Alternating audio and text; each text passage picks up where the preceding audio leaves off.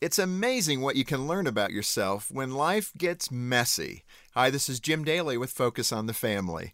We all want life to be as ordered and under control as possible. But let's face it, messy situations come up pretty regularly. Like when my son Troy and I were camping together. We were having a great time riding and hiking through the woods. But just as we were about to hit the sack, I noticed Troy looking a little pale. I don't feel so good, he said. But that was just the beginning. The real fun started at about 2 a.m. when I woke up to the sound of my son retching on the other side of the tent.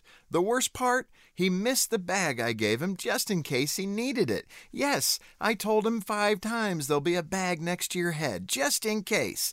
I pointed my flashlight in his direction and called out to him, but I've got to be honest, my tone was more agitated than concerned. I learned something that night. I can handle big problems pretty well, but I'm not so smooth with the small stuff the bad grade, the dirty room, or yes, the puke in the tent. Maybe that's why a little messiness from time to time can be good for me. It brings me face to face with my own weaknesses. And in family situations, recognizing a need is the first step toward addressing it. And that's why I try to remember to say, Bless this mess. To help your family thrive, visit FocusOnTheFamily.com. I'm Jim Daly.